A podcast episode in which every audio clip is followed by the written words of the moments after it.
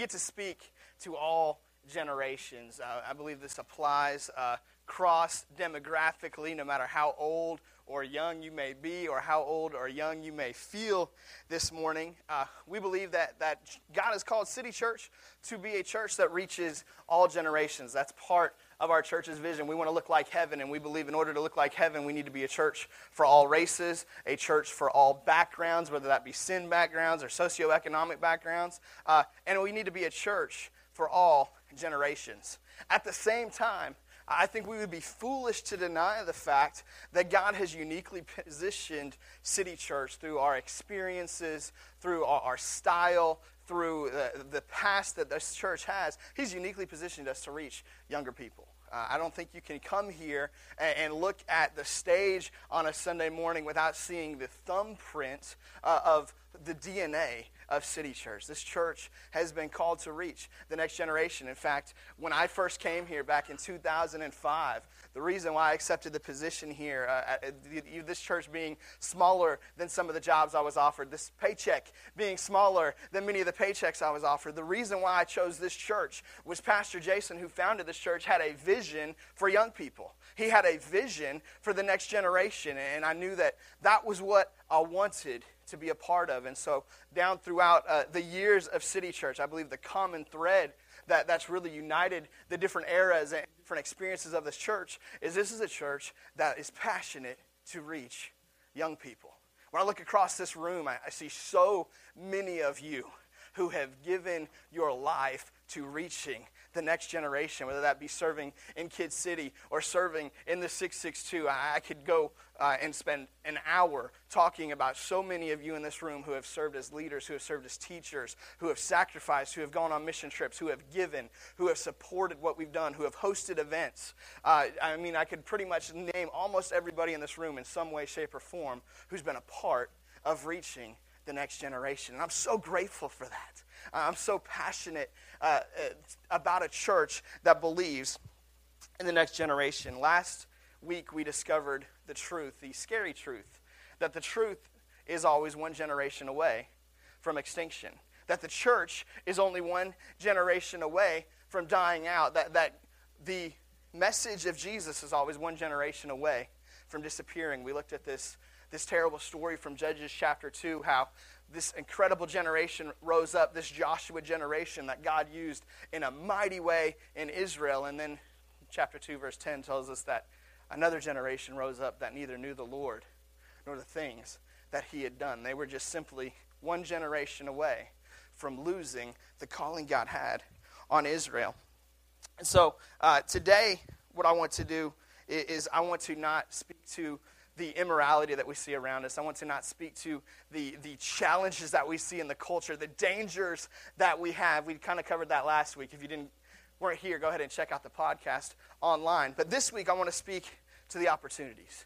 This week, uh, I want to do something that I don't believe I have done since I became the pastor. Um, I want to speak specifically to the younger generation. I want to speak specifically to young people today, and I believe this message is going to apply no matter how old you are today. If you're a parent, man, this truth is going to be something I, hope and pray that it gets in you that you can pour and push down into your kids. If you're a grandparent, that you can share with your grandchildren. If you're an older person who maybe doesn't have kids nearby, that, that it's going to challenge you and inspire you to find a young person to mentor, to find someone to pour into. And we're going to be talking specifically about children uh, here in the next couple of weeks, but today I really want to speak to teenagers. Um, obviously, teenagers are a big, big part of my heart. They're a big part of our church's heart. And I want to speak to people uh, in this younger generation, even all the way through college age. Um, my parent, before I get into that, my in-laws are in town this weekend. Jim and Edna Kaufman and my, uh, my brother-in-law, PJ. Would you give it up for them for us? If you guys would wave, just raise your hand. I won't make you stand up make sure and greet them today. Get a chance to know them. They're in town for the weekend. They came from Pennsylvania to escape the snow, and they brought it with them, so you can blame them because uh, it's coming. But uh, man, we are thrilled to have you guys in town. And uh, as, as we were talking, they're actually celebrating their 30th wedding anniversary tomorrow. Can we honor that? That's an awesome thing. And actually, the first time I met them, I flew up to Pennsylvania five years ago for the celebration of their 25th anniversary. And I was up there for three or four days. And my last full day up there was the scariest day of my life because uh, I sat down with my father in law and asked him to give me his daughter's hand in marriage. Uh, most terrifying thing I have ever done bar none. Nothing will ever, I don't think, even come close to the fear that I felt as I asked him this question. And he was so gracious to me. He answered me immediately with a yes. Uh, if it was me, and when I have a daughter and someone's asking, I'm going to drag it out. I'm going to make that guy sweat uh, before I get to the answer. But thankfully, my father in law didn't do that to me. Uh, he was fantastic. And uh, man, we've been married for a little over four years, and it's been amazing what God has done uh, in our marriage and through our marriage. And we just went and had our ultrasound on Friday, so we got to see a little heartbeat, which is the coolest thing ever. Uh, so it's an exciting time for our family. But, but what I was thinking about as I reflected back on that day five years ago and how far we've come in our relationship and how many things have happened since then is, uh, man, there's so much power when one generation engages another. There's such good things that happen when one generation can engage another generation. I believe that that's what God has called us to as a church, to be a church that encourages, that facilitates, that brings generations together. And so through this series, what we are calling you to, what we are challenging you for, is that we would be people who engage the generations around us. If you're a younger person, I am encouraging you and, and extolling you to engage the older generation to surround yourself with some people who can speak into your life. And if you're part of that older generation, man, I believe that God has a purpose for you in this generation. That God needs your voice, that He needs your example, that He needs your testimony, that He needs your love, your care, your compassion in this generation. And so, good things, I believe, always happen when one generation engages another. So last week, I, I kind of stood over on one side uh, with, with the young people and spoke to the older generation. And I showed two things that, as an older generation, what, what I believe God needs from us, what I believe God is asking us to do. I, we asked this question How can the younger generation know Jesus if we, as an older generation, don't show Jesus? That we've got to model it, that we've got to demonstrate the gospel for them. And then we saw the truth that the younger generation doesn't simply need a set of rules to live by, but they need a calling to live for. And so I spoke from, the younger generation towards the older generation. Today I want to flip that. I believe that God's kind of uniquely positioned us between generations. And so today I want to speak to the younger generation on behalf of the older generation. Mom and dad, we're on a team together today. I need your support. I need your amens. I need you to have my back. We are going to speak together towards the younger generation. I believe that God's given me a message from His heart for young people. Um, I kind of approached this with the question in my mind what would I say to a student who's getting ready to graduate high school? And it's not specifically just for those graduating high school, I believe it applies really across the, the teenage years and into the college years. Uh, but with my experience with all the students that I've served with and spoken to over the years, here's a few things that I would really share for people who are coming in to this place. Because here's the truth. Not only is the truth one generation away from extinction. Not only is the church one generation away from dying out, but the world is one generation away from revival. But this generation, we are, we are one generation away from a move of God. We are one generation away from an awakening in our country, the likes which, which we haven't seen in 230 years. We're one generation away. And I believe this can be the generation. I'm crazy enough to ask the question why not us? Why not now? Why can't God move in our generation the way we've seen Him move in generations past? Why can't an awakening happen in our country the way that it has happened multiple times in our history? Why not us? And so today, I want to come to our young people, and I'm going to give you four things. I had a much, much, much longer list. I had many things that I had to eliminate from this just for the sake of time. But I want to give you four things that I believe are, are principles of world changers, four guidelines for changing the world because I believe that God has called this generation to something great. We're going to start out today in Ephesians chapter 3.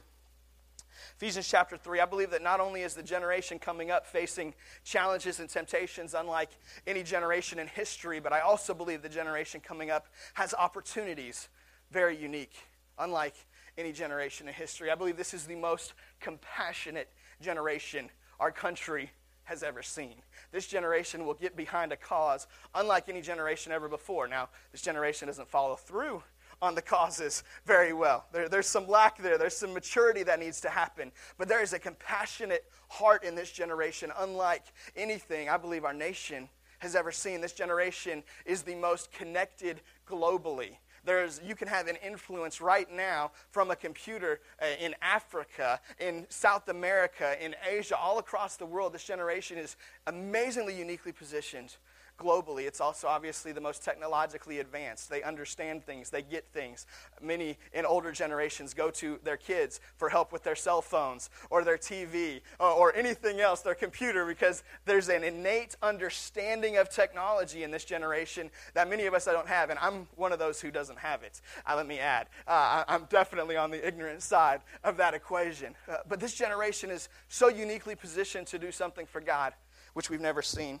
And so last week we saw that this doom and gloom passage in Judges chapter 2, verse 10, that this warning that I believe God would have for us that we are just one generation away from losing truth. And today I want to present to you the New Testament counterparts of that, the New Testament promise that God has made uh, towards the church. It starts in Ephesians chapter 3 and verse 20. This is a very common verse, one that I've preached many times, one that you've heard many times, but I want to bring it together with the verse after it, which I've never connected before. It's an incredible truth when placed together. It says, To him who is able, we just sang about the God who is able, to him who is able to do immeasurably more than all we ask or imagine, according to the power that is at work within us, to him be glory in the church and in Christ Jesus throughout, what's it say? Throughout which generation? all generations forever and ever. Amen. You see, the truth is only one generation away from going extinct in our nation, but globally, the truth will never go extinct. Because globally, there is a promise that all generations are going to be represented in heaven. We want to be a church that looks like heaven. We need to be a church that features all generations because the power of God is such that even though it may fade from one place to the next, one nation may turn its heart away from God, there is always going to be a remnant here on earth in each generation that pursues God, that believes God for his best for their life, because God is able to do immeasurably more than all we can ask or imagine. God is able. This gives me hope. No matter how dark the world gets, no matter how sinful things get around us, no matter how foolish one generation may look at a given point in time, there is a promise of God that His truth is going to carry forth. so I want to bring the positive side today. I want to bring the optimism today. I want to speak to a generation of world changers. And as I get ready to do that, let's pray very quickly. Lord God, we thank you for the opportunity to bring this message. God, I thank you for the truth of your word. God, I pray that you would use me today to speak to the hearts of young people. God, I pray that this message would be used to protect a young person from a terrible decision. God, that this message would be used to, to connect a young person with the calling that you have on their life. Lord, I pray that this message would be used to inspire an older generation to engage the younger generation around them. God, I pray that, that throughout this series, you would be raising up within this church an increased heart and an increased passion and an increased pursuit of the next generation, God, because we know this generation is so important to you. We thank you for what you're going to speak, Lord. We thank you for using such, a, such an imperfect instrument, even as me this morning. God, speak through me. We love you in Jesus' name. Everyone said, Amen. I want to give this to you today in a very simple format. I don't know that this is going to be the most profound message I've ever preached. In fact, it's probably not going to be. I'm going to give it to you very simply and very basic. Uh, it's not going to take you long to process, but these are some things that are burning in my heart for this generation. I guess, uh, like I said, we can call this guidelines for a world changer. Because I don't believe that God is calling young people to merely survive the world. I believe God is calling young people to change the world. And so last week we talked about how we don't just need to give them rules to live by, but a calling to live for. So today I want to speak to that calling for, for our young people. Today, young person, I want to point you to the calling that God has on your life to be a world changer, to be part of a generation that seeks his face. And I want to show you some things in Scripture. I want to share some things with you from my heart that are going to help you to walk out the calling that God has on your life, this is pretty much just basically going to be advice. This is pretty much if we were sitting at Starbucks, you can just imagine it this way that you're sitting on one side sipping on something manly, and I'm sitting on the other side drinking a caramel frappuccino because I drink girly drinks. Get over it. Uh, and, and we're sitting there and we're enjoying some conversation together. This is some advice I would give to you as somebody who's maybe a little bit further along in life than you are. So, four guidelines for a world changer. First of all, young person older person who's going to one day speak to a younger person, you need to learn this. Practice selective hearing. Practice selective hearing. If you don't know what that means, watch your dad. Your dad's really good at it. He knows how to hear what he wants to hear and miss out on what he doesn't. I'm a man. I'm not a dad. I guess I am a dad. Uh, that's a new thing to embrace. That's awesome. Uh, but, but I'm not uh, experienced in the, the, fatherhood aspect of this, but I, I know I find myself and my wife finds me practicing selective hearing from time to time. I believe that we're born with it. It is a gift.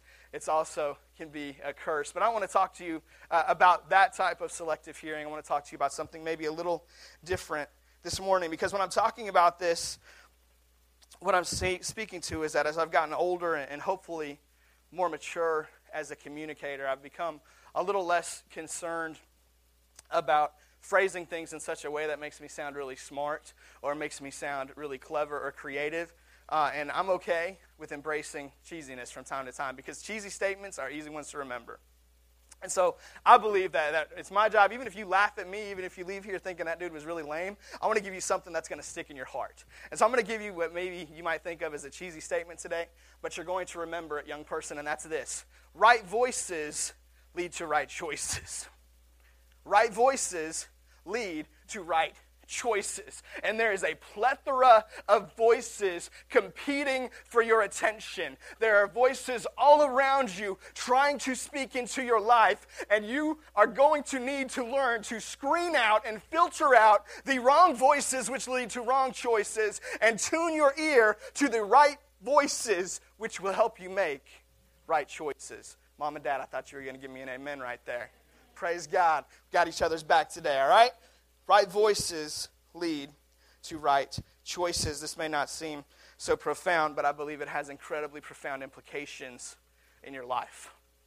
As a youth pastor, I have seen young person after young person after young person throw away calling of God on their life for a season, and those callings are always redeemable. But, but enter a season of pain, enter a season of sorrow, enter a season of loneliness and rejection simply because they did not practice selective hearing and they listened to the wrong voices. They allowed the wrong people to speak in to their life, and that led to such incredible sorrow. And I've seen so many students do this because their friends are idiots. I say that with love and compassion, but understand me, young person, your friends are stupid. Kim gave me an amen. Your friends are dumb. They don't mean to be dumb. I'm not trying to put them down. They're going to get smarter one day. But right now, they're not that bright. And you don't need to place your future in their hands of their advice. Your future is more valuable than that. It is more important than that. God has greater things for you than that, and you need to screen out the wrong voices of the idiots around you. It's crazy sometimes how young people will listen to their buddies who, who, have not been there, who have not done that, who don't have any experience or any special knowledge about an area, and they'll ignore the parents who brought them into this world. It's sad, it's tragic, it's unfortunate.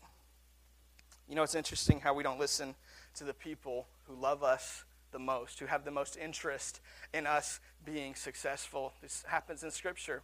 Second Chronicles chapter 10, just a few chapters after what Dwindle brought us to, the, the dedication of the temple of the Lord that Solomon, King Solomon oversaw. Well, King Solomon, a few chapters later, dies. And as King Solomon, this most wise person who ever lived, the wealthiest person who ever lived, this person of magnificent uh, wisdom and wealth and fame, this guy passes away and he gives his kingdom to his son. His son's name is Rehoboam. It's a name that we're strongly considering for our child. Just kidding.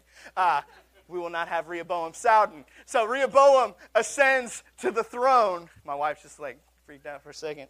Like, what are you talking about? We haven't talked about this. Uh, so Rehoboam ascends to the throne in Israel.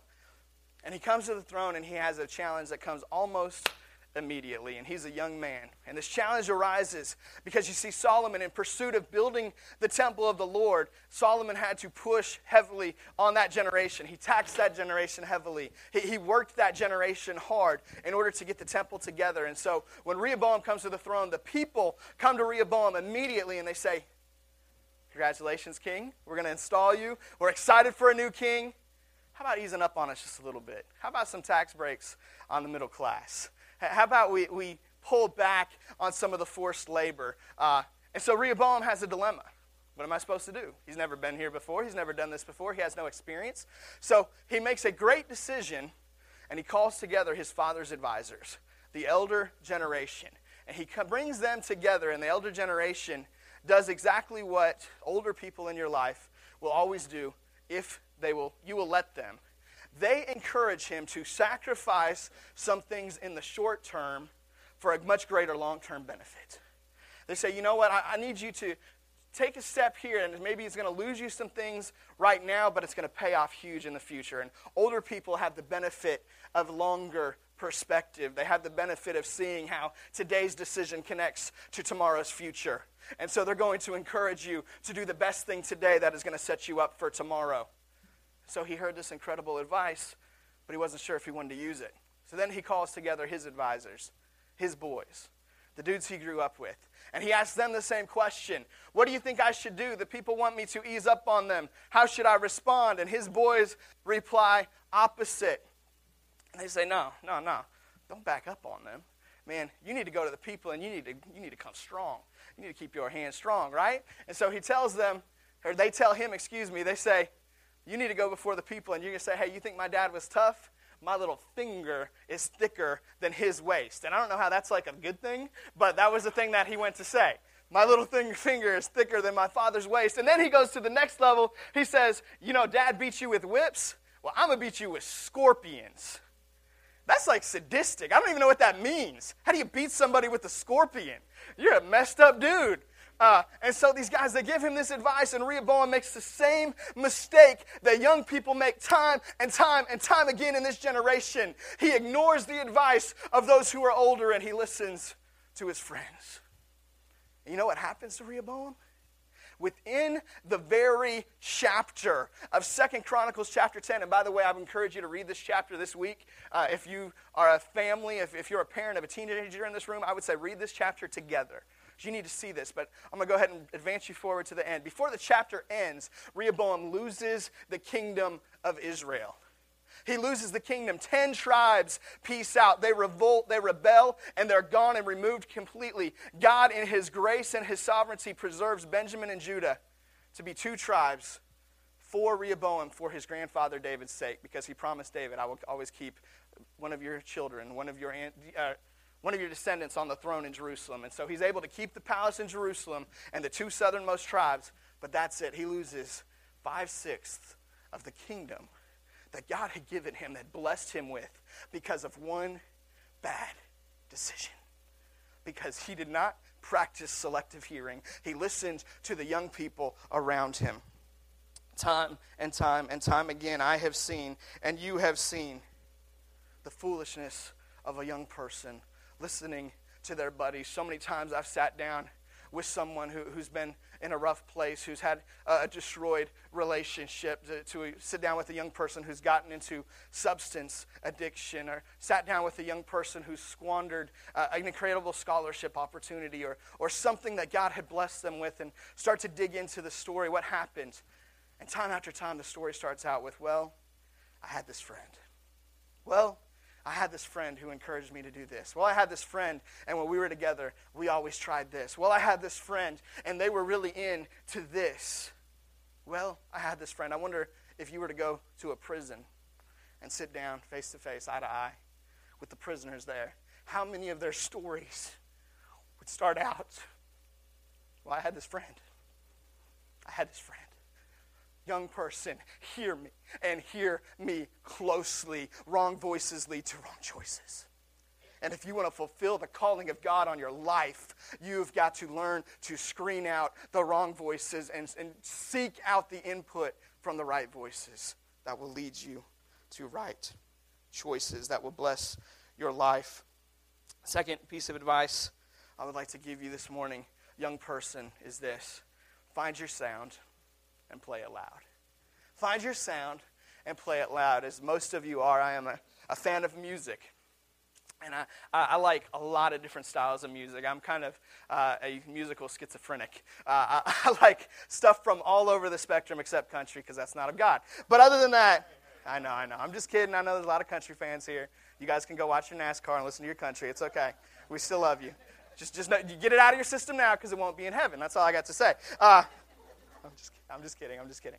Uh, but I, I, like all these different genres, and as I look back across history and look back across the decades of music, uh, it's interesting how so many bands will arise and be popular and sell, but the bands that endure, the bands that last from one generation to the next, the bands who have a legacy, are the ones who developed a unique sound. So you can get famous, you can make money by copying somebody else's sound, but you will not leave a legacy. If you want to leave a musical legacy, you have to introduce something new. You look back at the Beatles, and they appear at Ed Sullivan's theater, and people lose their minds, women specifically, lose their minds at these dudes with these mop tops. It wasn't just the look, it wasn't just the appearance, it was the sound. It was something no one had ever heard before. You look at a band like Nirvana from my hometown of Seattle, and as depressed and messed up and tormented as Kurt Cobain was, he's a legend to this day. Long after his death, he's been dead for 20 years now. He's a legend today because he created and introduced a new sound to the world. You look at a guy like Michael Jackson who comes in to the pop music world and introduces dance beats like people have never heard before and wears outfits that came from another planet. He makes a mark because he brought his own sound. And I look at this generation, and not just this generation, really every generation, and I see how America mass produces mediocrity. How we mass produce clones and pursue sameness. And, young person, I want you to know you are not the same as the people you go to school with. You're not. You are not the same as the generation you're growing up in. It is what is unique about you that makes you powerful. Quit trying to be like everybody else. Quit trying to look like everybody else. Quit trying to act like everybody else. Find your sound. Find what makes you unique. Find what makes you special and pursue that. Sell out to that. Find your sound and play it loud. See, when that happens, that's when the power of God is unleashed in your life. I look into Scripture at a man named David once again. And, and this man, before he became king, he was a lowly shepherd boy. And as a lowly shepherd boy, once he had to protect his sheep with his sling and he killed a lion. And once he had to protect his sheep with his sling and he killed a bear. And when he gets to the battleground and he's face to face with the giant and he's going to go in there and knock this giant out because this giant's talking bad about his daddy and he ain't going to let nobody talk about God like that. He's going to go in and take this giant out. King Saul calls him in. He says, Before you go to the battle, here's my armor.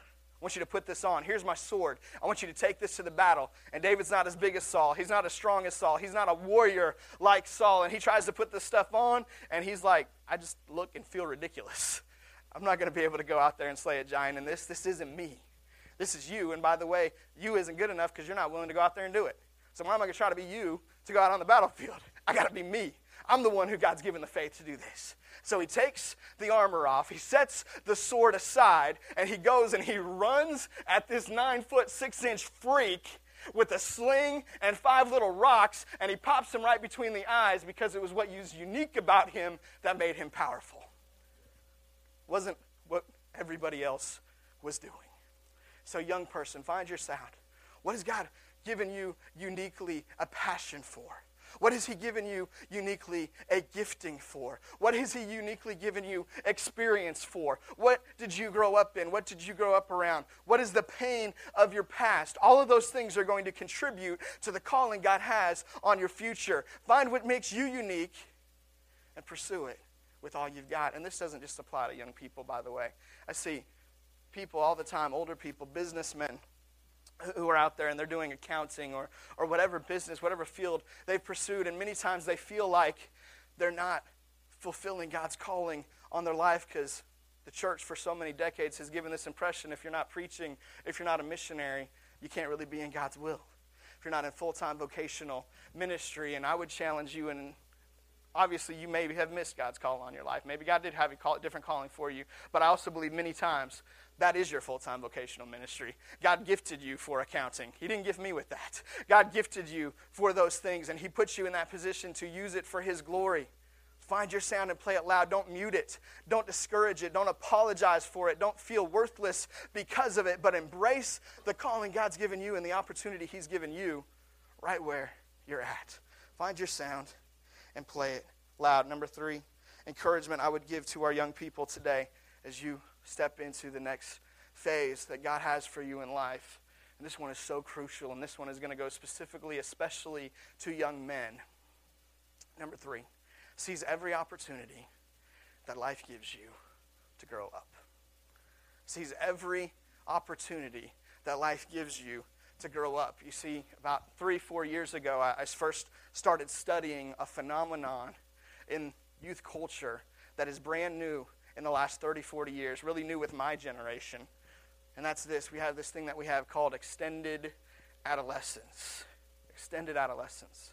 And now we have 30, 35, 40 year old men still living in mom's basement, still wasting their life away, finding their adventure and their excitement in video games, fulfilling their passion in pornography. And that's the extent of their existence. They don't grow up, they're 40 year old boys. And God has not called you to be a 40 year old boy. God has called you to grow up and be a man. And this happens on the female side too, but it happens far more commonly on the male side. Seize every opportunity that life gives you to grow up. I look at a person like my little brother, and I know that I talk about my brother a lot, but it's just my experience in my life. And my brother's 30 years old, and he's had a hard time growing up. He's had a hard time seizing responsibility and embracing what God has got for him. And, and recently, in fact, just a few weeks ago, he, he had a little baby girl. She's just past one month old. And I spoke with my older brother on Friday. And my older brother lives in Virginia, and he went down to Georgia to see Nick and to see Michaela, our new niece. And, and he could not stop gushing about how much Nick is growing up.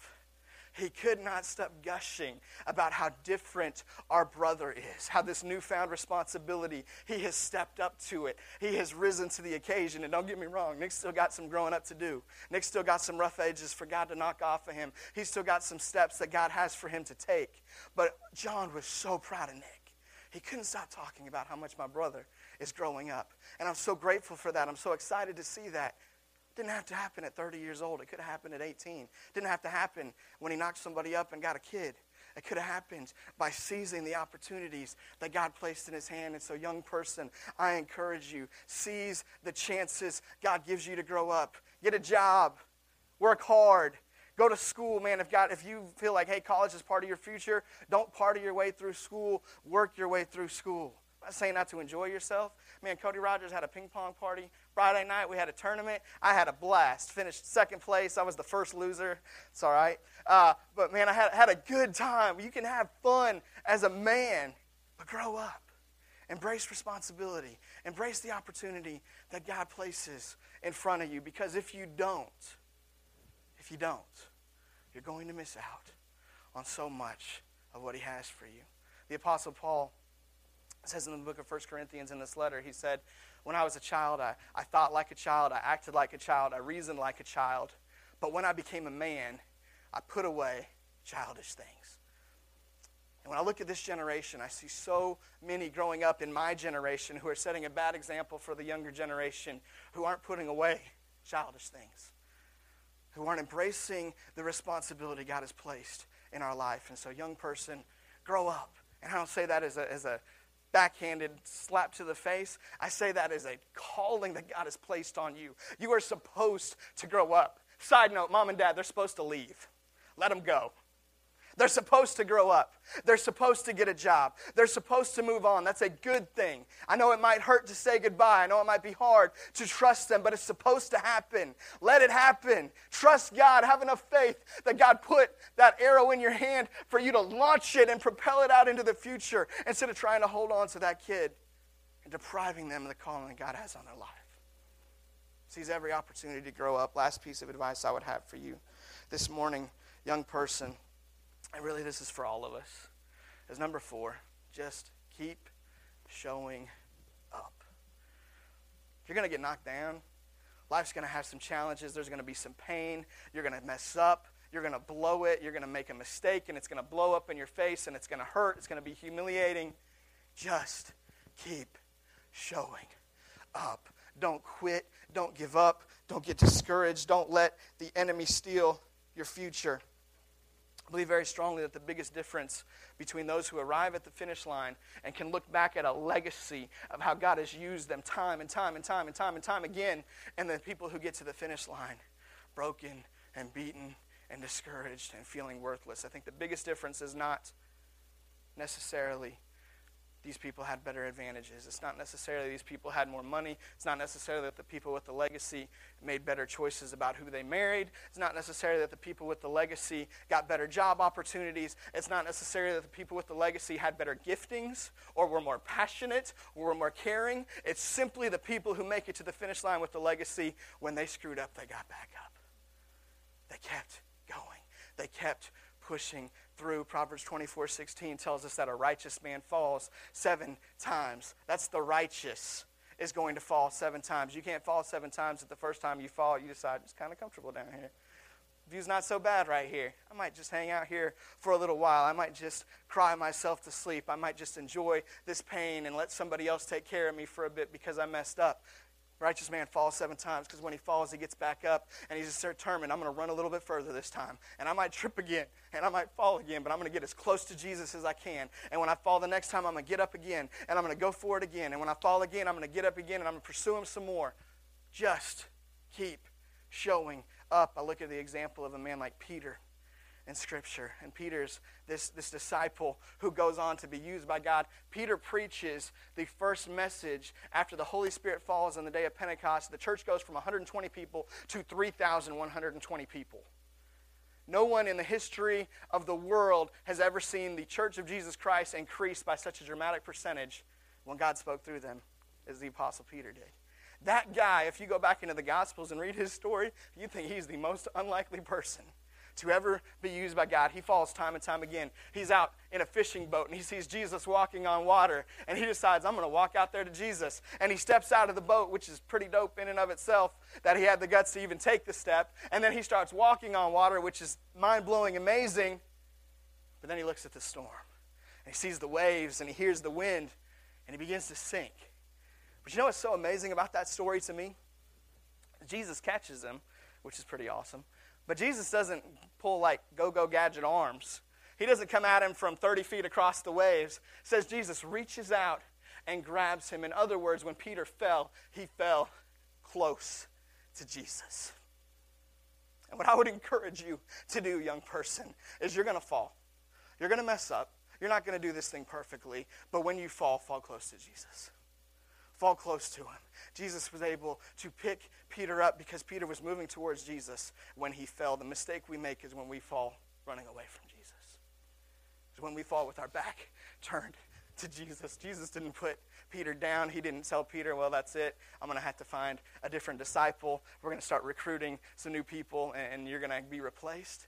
He just picked Peter up. And that same disciple, that same person, Peter, who, who when he fell, time and time again, he didn't decide this disciple thing isn't really for me. He didn't decide, well, maybe I'm going to go check out John the Baptist group and maybe I'll fit in a little better over there. Maybe that's a better fit for me, for my skill set.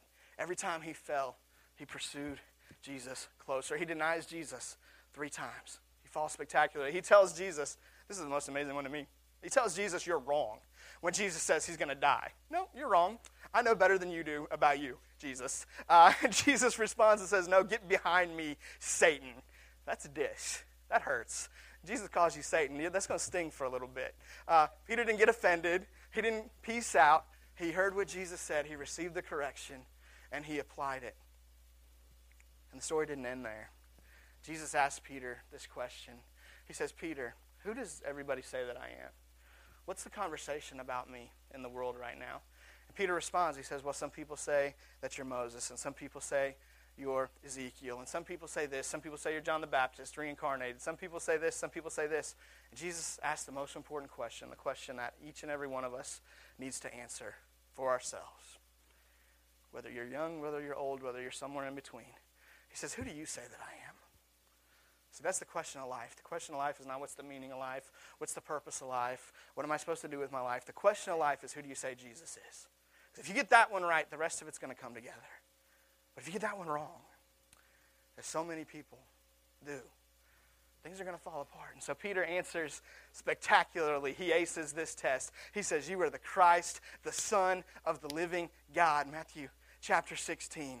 He responds this way. And then Jesus comes back to Peter with these two statements. First of all, he says, Blessed are you, Simon, son of Jonah, because the flesh and blood didn't reveal this to you you heard this from the Father. The Father revealed this to you. You can't figure this out on your own. God's got to enable us to embrace Jesus as the Messiah, first of all. And then he says, I'm going to change your name.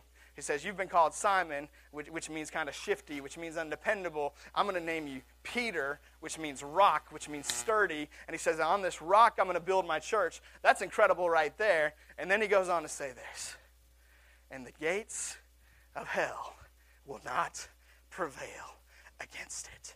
When we get a revelation of who Jesus is, we can't lose. When we get a revelation of who Jesus is, the gates of hell cannot prevail against us. So I want to wrap up service a little bit differently today.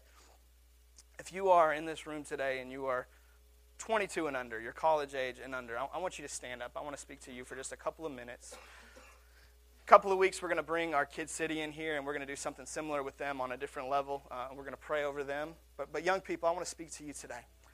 Keep showing up. Things are going to go wrong in your life. Keep showing up. I want you to know that, that heaven loves you, Jesus loves you, and hell hates you. You need to understand this. Hell hates you. Hell hates the calling of God on your life. Hell hates the deposit of the Holy Spirit in you. Hell wants to destroy you, wants to come after you. Hell wants to give you mistake after mistake, heartbreak after heartbreak, and wants to steal the purpose in your life. And so, what we've decided as a church, what we affirm, what we speak, what we claim for you, what my prayer is for you this week, and I want to speak it directly into each and every one of you. Want every eyeball looking at me, young people. The gates of hell shall not prevail against you if you get a revelation of who Jesus is, if you grab hold of the fact that He is the Christ, He is the Son of the living God, He's got a calling and a purpose for your life. Doesn't mean you're going to do everything perfect. Doesn't mean you're going to ace every single test. But if you push forward through the mistakes, if you keep showing up, if you stand back up when you fall, the gates of hell will not prevail against you. It won't.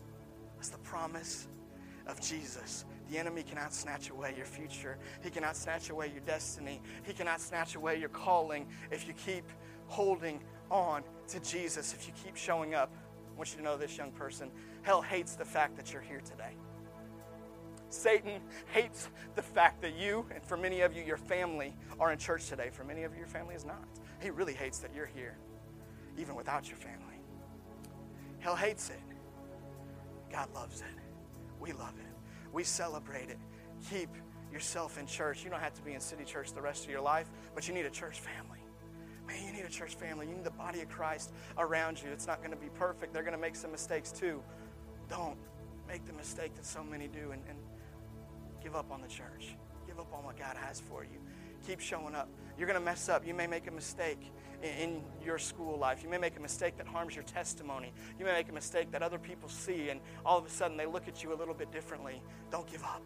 Don't fall. Don't, don't slip up. Don't stay in that moment. Just keep showing up. Get a hold of God's calling for your life. Get a hold of the fact that He wants you to study the Word of God. Man, Satan hates it when you read the Bible, by the way. I like making Satan mad. I like punching him in the face. If you ever just want to get, man, things are falling apart around you, there's some bad things going on in your family, there's some pain in your life, open the Word of God. That's the best direct punch you can give him right back to his face. I'm not going to give up on God. I'm not going to give up on my calling. I'm not going to give up on the purpose of God in my life just because some things started to go wrong around me. Grab a hold of it, young person. The gates of hell will not prevail against you. So, what I want to do is I want to ask you guys to come down here in the church. I'm going to ask you to, to come around them. We're going to pray. We're going to lay hands on these young people and pray for them. We haven't done this in I don't even know how many years at City Church. It's been too long. We're going to pray for the next generation. Like I said, we're going to do this for our kids' City. Here, spread out just a little bit so we can get everybody up here. Uh, just even wrap around the stage if we need to. We want to get everybody down here. Church, if you would, if you would feel confident in this and the Spirit of God inside you to come down and lay hands on a young person, we're going to pray God's protection for them. We're going to pray God's calling for them. We're going to speak and release the fact that the gates of hell cannot prevail against our kids. Can somebody say amen? Praise God.